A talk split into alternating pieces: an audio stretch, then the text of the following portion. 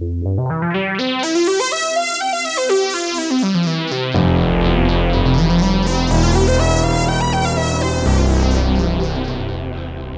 and welcome. You are listening to an informed take on current events brought to you by law students and staff of Queen's University Belfast. This is LawPod.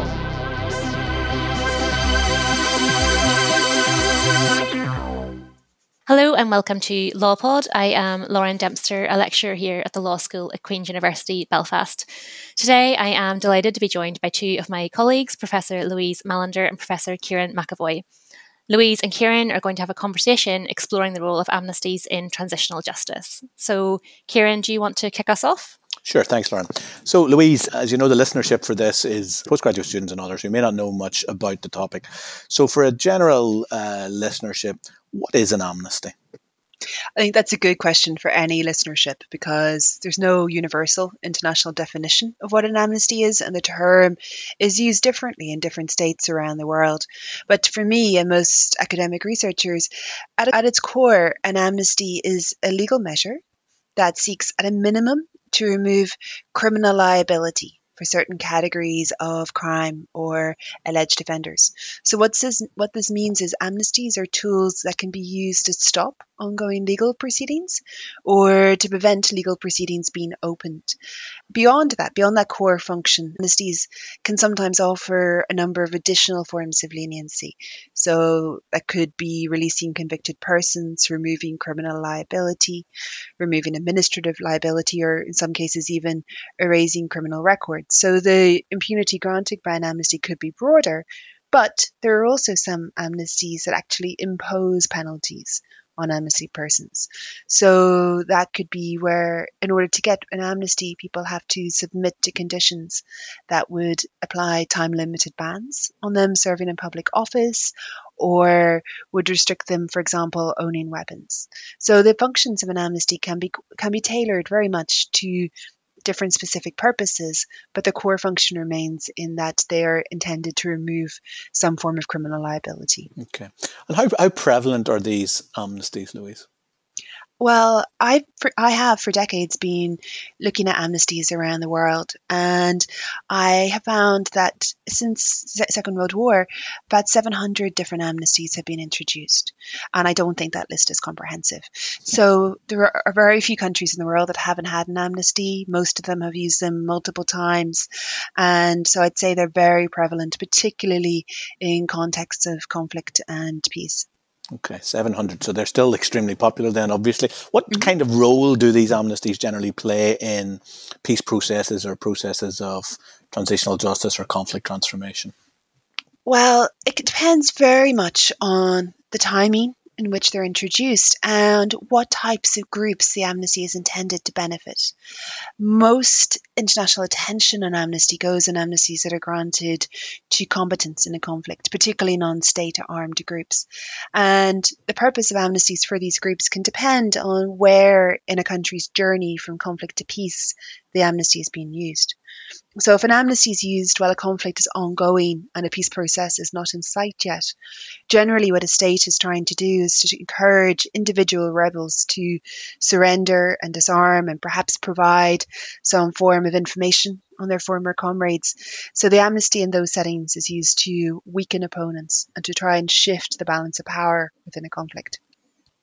But if we start looking at peace process settings, the purpose of an amnesty changes considerably. So, for example, amnesties could be used as confidence building measures to encourage parties to take part in peace negotiations. So, what I mean here is that non state armed groups could be fearful of turning up to sit at a negotiating table if they think that they could be arrested when they get there. So an amnesty could be used to try and encourage them that the state is negotiating in good faith and to address some of their fears that they might have about taking part in the negotiations. If negotiations proceed and an amnesty forms part of a comprehensive peace agreement, often there the amnesty is seen as some form of negotiated settlement, a compromise to encourage the different parties to sign up to an agreement on the understanding that if they face prosecution and punishment, they might be reluctant to, to sign up to the agreement. Later on, after a peace agreement, amnesties are used in different ways, often to try and advance particular objectives of a peace process, whether that is to encourage rebels to disarm or to encourage individuals with information to participate in truth recovery processes. So the purpose of an amnesty can be quite different depending on when it's used. And I think one thing to bear in mind is amnesties aren't just for combatants. So in a lot of conflict settings, they can be used for other categories of people. So it's not unusual for amnesties to be used for political prisoners who've been held without charge during the conflict. And so, for these individuals who often have been subject to some form of arbitrary detention, the amnesty in itself can be a form of reparations. Similarly, amnesties are used reasonably often for helping uh, refugees and displaced persons return home by removing legal obstacles to their return.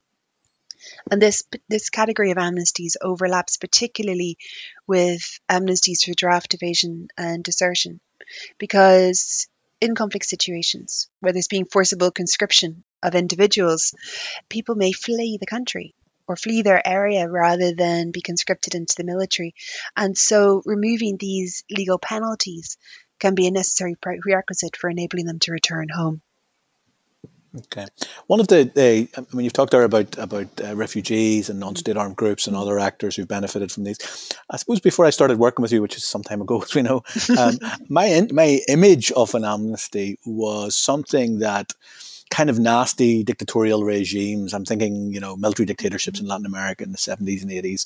And the kind of the last act of the outgoing uh, dictator is to introduce an amnesty, a general amnesty for loyal torturers and toenail pullers and so forth, just before stealing all the gold from the presidential palace. and so that, for me, in my head, I guess they were the embodiment of state actor impunity, particularly for, for, for nasty regimes. I mean, is that still the case where you have amnesties that are geared to do precisely that, to, to reward those who have been loyal to a particular uh, political or military regime? Yes, of course. I mean, amnesties are just one legal tool that can be used to perform that function. And that is the image of amnesties that was prevalent for a number of years. I think, particularly because a lot of the turn towards criminal law within human rights law that occurred from the 1980s was inspired by developments in South America during those transitions. So the types of amnesties you're thinking of formed the image of what people thought of uh, as an amnesty. So yes, those those forms of amnesties did occur there, and they do still occur in other parts of the world. But what I found in my database is that only about 19% of amnesties introduced in conflict and peace settings are granted only to state actors. Right. So you're thinking of quite a minority of amnesties have performed that function. Okay, so they have a, a, broader range of, of applications. Then, yep. I mean, just one thing that, uh, given, I mean, the context you're setting this up rightly as a, a tension between, on the one hand, the advance of human rights and you know sometimes we we hear talk post Second World War of this being uh, the era of human rights and the triumph mm-hmm. of human rights and so forth, and and you would expect in that context where where human rights have become more prevalent, where they become part and parcel of both international and domestic legal regimes, you would expect the space for amnesties to be narrowed. Why, from your perspective, has the international legal community not simply just outlawed amnesties? Why is why hasn't there just been mm-hmm. um, a kind of okay, this was something that used to happen, but it's a pretty unpleasant business. Why let's just get rid of, let's make it uh, illegal under international law. Why has that not happened? Well, I guess the first thing to, to bear in mind here is the international community isn't a homogenous entity. It's made up of lots of different actors. So states, there's intergovernmental bodies, there's international non-governmental organisations, and all of these groups come to questions of amnesty with different understandings of what an amnesty is and its role, and different views on what its legal status should be. So this, thus far, these groups have not even agreed an international definition of an amnesty, much less a ban on their use there's only one treaty so far that explicitly mentions an amnesty, and that's Additional Protocol 2 to the Geneva Conventions, and that encourages states to grant the widest possible amnesty at the end of civil wars. And more recently, during the negotiations leading to the International Criminal Court, and then again in 2006 in the negotiations leading to the International Convention on Forced Disappearances, the negotiating parties did grapple with this question of whether those treaties should include a ban on amnesties, but they couldn't reach a resolution on the question. It was a very divisive issue in the talks, and the resulting treaties are silent on on, on amnesties at all in the end. And I think for me, these divisions among different actors within the international community are reflective of the reluctance of states to bind their hands in terms of the use of amnesties in all instances. And I think they're also reflective of the, a view that amnesties can, in some circumstances, help states move beyond violent conflict. I, and I think what's also interesting from here, and you think, when you, recognizing this, that states continue to use these things and continue to view them as, as important, tells us something about the state of international law. Mm. Because in both those elements undermine the idea that there is a customary prohibition on the use of amnesties because mm. states still want to use them. Because sometimes, I mean, if you, I, I think at, at, times when you and I have been doing research over the years on this, one of the things that struck me, amnesties are quite a useful tool to they're obviously a practically useful tool for states trying to make peace, but they're also a useful tool intellectually for seeing the politics of human rights. Because there are times when if one only read human rights documents, if one only uh, looked at people who, who see the world through the human rights prism, you would almost mm-hmm. at times think that amnesties were contrary to international law. You, you know, and at times it looks to me slightly that that the, the, clarity of that position is overstated, and, and that speaks to the fact that human rights discourse is is a is a, a, place of contest. It's a place of dispute, and sometimes the people who are arguing, particularly around this question of, of amnesties and impunity, overstate the, the, the clarity of the legal position. Am I right in in, in that uh, assumption? Uh, I guess um, among the human rights community, what, while it often seems that there is a, a clear view on, what, on amnesties, when you dig a little deeper, there's a lot of uncertainty around the edges of what this looks like. Mm-hmm. And that's always been the case. Going back to the 1970s and 80s, debates among human rights actors showed a lot of different perspectives on, on the use of amnesties. And today you see divergences among different groups. So for the UN, for example, would say that you can't have amnesties for international crimes and gross human rights violations, but that extension of the position to gross human rights violations isn't necessarily replicated by other actors. So there are different views, and there are some human rights institutions, such as the International Criminal Court last year in the Al Gaddafi case, that said international law on this question is very unsettled. Mm-hmm. So what what we see is different parts of the human rights community speaking at different in different ways about what the law on this is. There are certainly some actors who state a very clear, the existence of a very clear rule of international law, saying there can be no amnesties for international crimes and gross human rights violations. There are others that say international law on this point is emerging. And they've been saying that for, for 20 years. This mm-hmm. rule is emerging. It hasn't emerged yet. And given the current geopolitical situation, it doesn't seem likely that it will emerge anytime soon. But you know, they, they, these are important distinctions in the language that's used here about the law. And I think given how important amnesties are, given how fundamental they can be to reaching peaceful settlements, and given that they can be used in ways that can further human rights objectives in terms of truth recovery, in terms of reparations for victims, etc. I think that space for flexibility remains important. And so it's, I think it's uh, human rights actors who are grappling with this question should be should be explicit about what this what the law is on amnesties and what the law isn't at the moment. A bit more honesty, maybe, in human rights discussion around these things. Yeah, one of the, I mean, you're pointing there on the relationship between amnesties and truth recovery as a potentially very useful application of amnesty. Just explain to us how that that generally works. You can use uh, uh, like the experiences of any particular jurisdiction, but just tell us how that works. What is the relationship between amnesties and truth recovery?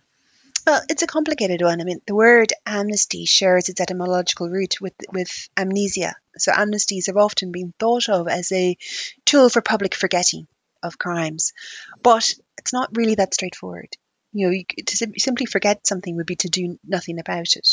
Where you enact a law to amnesty crimes, you are actually acknowledging that there are, are, persons who are alleged to have committed crimes and that they could be criminally liable for that. So, an amnesty itself is an acknowledgement that this truth has taken place. But going beyond that, amnesties don't actually prevent investigations outside of criminal prosecutions. So amnesties could take place in another fora, such as inquests or inquiries. And in, in several cases, amnesties have been used to encourage offenders to tell the truth about their actions. So this could mean that in order for someone to get an amnesty, they have to either in writing or in person, perhaps in a public hearing, tell the truth about what they did in the past. And that can be very important. using amnesties tactically to encourage perpetrators to tell the truth about their actions can be useful for yielding information that may not be available from other sources. And it can be a way of countering denial by revealing the truth in the words of those who are responsible for the crimes. And this in itself can be important for providing acknowledgement for victims and promoting reconciliation. Okay. And you mentioned earlier, Louise, uh, your amnesties database. Mm-hmm. Um, for our listeners, Louise is probably one of the most preeminent scholars in the world on the question of amnesties. You've been working on this database for a while, I seem to recollect. Since you were my PhD supervisor. so you've got 700 odd amnesties in it. Uh, two yeah. questions. First of all, mm. what's what's its purpose? Why? Yeah. What was your thinking behind the mm-hmm. creation of this uh, enormous database of mm-hmm. amnesties throughout the world? And secondly, tell us uh, what's your favorite amnesty and, and why is it your favorite? So. Um, I guess its purpose for me has changed over the years. When I started out as a PhD student, I think I was I was struck like yourself about what the dominance of the idea that amnesties look like South American ones in the literature. I'd come to the study of law from political science background, and so I found myself sympathetic to legal ideas that amnesties are tools of impunity and should not be permitted, but also sympathetic to a more political science position that negotiations are necessary. You need to reach peace agreements, and and so I didn't know what the right answer was, and I didn't feel that South America, the South American form of amnesties was necessarily representative of the ways that amnesties looked. So in making the database, that was my that was my intellectual curiosity. I just wanted to understand better how amnesties are used and what they look like. But in making the database available, and uh, a version of it has recently been published online with the help from colleagues at the University of Edinburgh. And what I hope to do with that is provide a tool for other researchers and for policymakers and conflict mediators or human rights activists to really understand how amnesties are used a bit more. And so, some of the ways in which I think it could be useful are that a big database like this that records hundreds of cases around the world can help us identify and analyze patterns in amnesty design over time or across regions or in specific political contexts. Like you mentioned earlier, thinking that amnesties come mostly from dictatorial regimes. So that's something we could have a look at. You know, are, how many, what proportion of amnesties are granted by democratic states? And it is a minority. It does tend to come from, you know, quasi dictatorial or fully dictatorial contexts. But that can help us understand when amnesties are likely to be used and also to try and unpick some of their status within customary international law, as I've already mentioned. What I think it's also useful for is that looking at in detail at what amnesties around the world looks like demonstrates that they're they have a lot of diversity and different characteristics that can all shape an amnesty's legitimacy and capacity to contribute to sustainable peace. And why this is important to me is that I think it should help move conversations beyond simple assumptions about the consequence of an amnesty for a peace process. Then amnesties have X consequence, and move it towards a position where we're thinking about amnesties with these particular attributes may have these impacts on on peace. So it gives us a finely grained picture of what different types of amnesties do, or, or which ones might be more negative, or which ones might be more positive.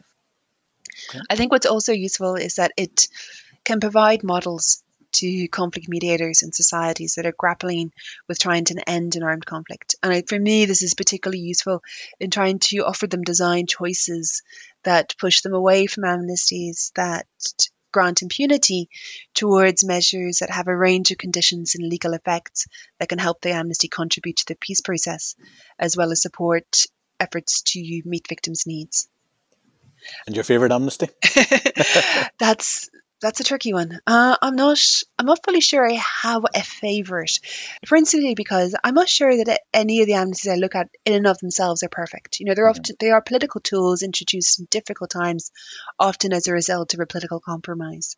I think that when I look at them, what I like often is design attributes that occur in different amnesties that I find legally creative and which I think represent a good faith effort to use the amnesty to support the needs of victims and contribute to peace. And so there are there aren't many amnesties that particularly include conditions around victims. Some of the ones that do that, I think, are the um, amnesties that are tied to truth commissions or community justice initiatives, such as those that were used in South Africa or Timor Leste.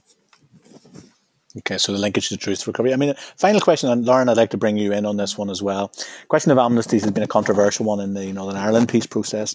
Maybe uh, start with you, Lauren. Um, you're the uh, world expert on the disappeared process here and the commission that was established to recover uh, bodies who are disappeared by primarily by Republican paramilitaries during the conflict. Maybe for our listeners, would you just explain what function the amnesty or non-prosecution element of that process had, and then we'll broaden the conversation to amnesties uh, more generally in the Irish peace process. Yes, sure, Kieran. So, in the context of the recovery of those who were disappeared during the conflict in and about Northern Ireland, the Independent Commission for the Location of Victims' Remains was established in 1999. It was established by legislation passed in both the British and Irish parliaments, and basically that legislation set out this limited immunity. So, information given to the Commission for the purposes of locating the remains of the disappeared couldn't be used in any form of prosecution. So, basically, what we had in this situation was the immunity really acted as an incentive for those with information regarding the location of burials to bring that information forward to the Commission. Uh, it's been very successful, I would say. So at this point in time, the remains of 13 of the 16 disappeared have been recovered. One of those sets of remains was found prior to the establishment of the commission, but it's fair to say that we would not have had that level of recovery of remains without this limited immunity. So you don't think it would have worked essentially as a mechanism unless we had this uh, level of immunity as part of the process? No, certainly I, I don't. I mean, you had a group of people within the Republican movement or individuals within the Republican movement who had this information relating to burial site locations. And really, I would question what would incentivize them to bring that forward, bring that information forward if it was going to result in their being prosecuted. So, in my view, without something like the legislation that we had, and without something like this sort of limited immunity mechanism, that information wouldn't have come forward. Another thing to flag with regards to disappearances in Northern Ireland, for anyone who is unfamiliar, is that the situation wasn't like some other contexts where the disappeared are buried in mass graves. These there were a small number of disappearances to begin with. There were 16 people disappeared here, and the majority of them were buried in individual graves. In a couple of instances, two individuals were buried together. So you wouldn't have been able to do thing something like you saw in the former Yugoslavia, where you could use aerial photography to identify mm. mass graves because we just didn't have burials of that scale. So there was a need to bring that information from those who were directly involved in burying the remains in the first place. Okay, thanks, Lauren. Final question to you, Louise. I mean, we've had different versions of amnesty or sentence reduction, immunities, and so forth as part of the peace process in Northern Ireland. To bring us right up to date, as you'll be aware, there's currently before Parliament a bill to introduce the presumed uh, amnesty for soldiers who served overseas, and the current government have said that they will give matching protection for um, British soldiers um, who served in Northern Ireland as well. So, highly controversial issue. What's your own view, Louise, on the utility or otherwise of an amnesty in that context, in the context where we find ourselves in 2020? Well, for me, amnesties are valuable and legitimate where they are granted to advance a peace process or to meet the needs of victims. The proposals to protect British soldiers from prosecutions have been granted over 20 years into the Northern Ireland peace process. Most commentators view that they could be damaging to the peace process rather than advancing it. And I don't think there was anyone that would suggest that this would help victims. So I don't see any positives in terms of what I would usually see as the um, a useful role that amnesties could play. In fact, I view that these sort of mecha- mechanisms being introduced so late on are entirely negative. And I will say it's very, very unusual for any states around the world to be thinking of restricting prosecutions in this manner so far into a peace process. I, uh, with my massive database of amnesties around the world, I can find very few examples that do this, and none of them are democratic. Okay, that's very interesting and putting it in that in that broader international context. Thank you both very much. It was a really interesting conversation. Thank you, Kieran and Louise. That was a really fascinating conversation, and I really enjoyed uh, being part of it. You have been listening to LawPod, an informed take on current events, brought to you by the law students and staff at Queen's University Belfast. LawPod is funded by the Queen's University Law School. Thank you to Louise Mallinder and Kieran McEvoy. Please follow us on Twitter at QUB LawPod. For more information, you can visit our website, lawpod.org, and please have a look in the show notes for more information about the topics covered today. You can find us on iTunes, Spotify, or anywhere else you get your podcasts. Thanks for listening. I'm Lauren Dempster, and this was LawPod.